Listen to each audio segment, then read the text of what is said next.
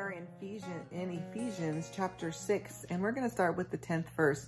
This is probably a really familiar passage to you. Finally, be strengthened by the Lord in his powerful strength. Put on God's armor so that you can make a stand against the tricks of the devil.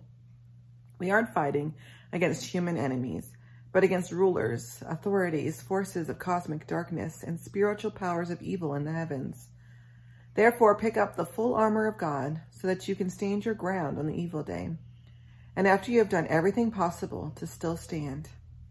So stand with the belt of truth around your waist, justice as your breastplate, and put shoes on your feet so that you are ready to spread the good news of peace.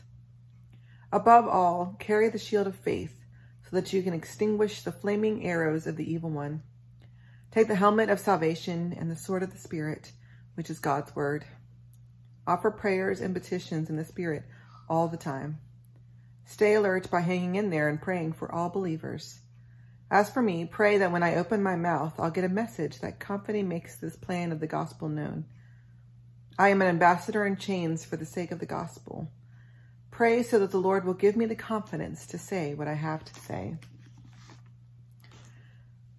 We've been watching the Olympics a lot in our house. We love the Olympics. It's we're Olympics groupies. We have watched as much of it as we can um, fit into the day to watch. We watch, you know, the unfiltered video of the whole event so we can see every heat, right? We love the Olympics.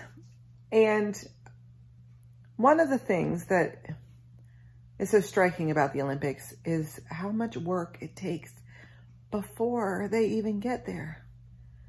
These are athletes are working for four, in this case, five years of everyday struggle to get to the Olympics.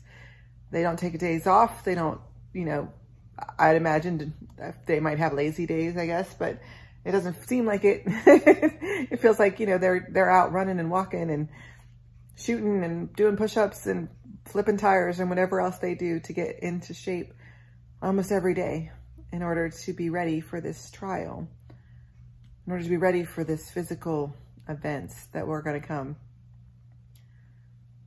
And you know what? Faith is not that much different. It's just not. When we engage in a life of faith with God, when we enter into that journey with God, it's not going to be an easy thing. It's not going to be something simple. Things happen to us that test us, that stretch us, that help us to build our faith. We sometimes have the spiritual equivalent of flipping tires. And the key to all of that is that we have to be prepared. We got to do the work. We have to exercise every day. We have to make it a priority above and beyond other things in our lives.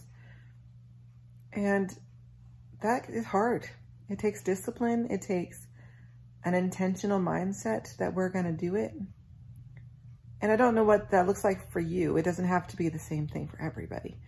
Some people have a robust daily prayer life, and some people read the Bible every day, and some people have a devotion every day. Or maybe it's just taking 30 seconds in the car to say thank you to God or before you go to bed. Or when you pass a church saying, hey, there's God at work and just being aware.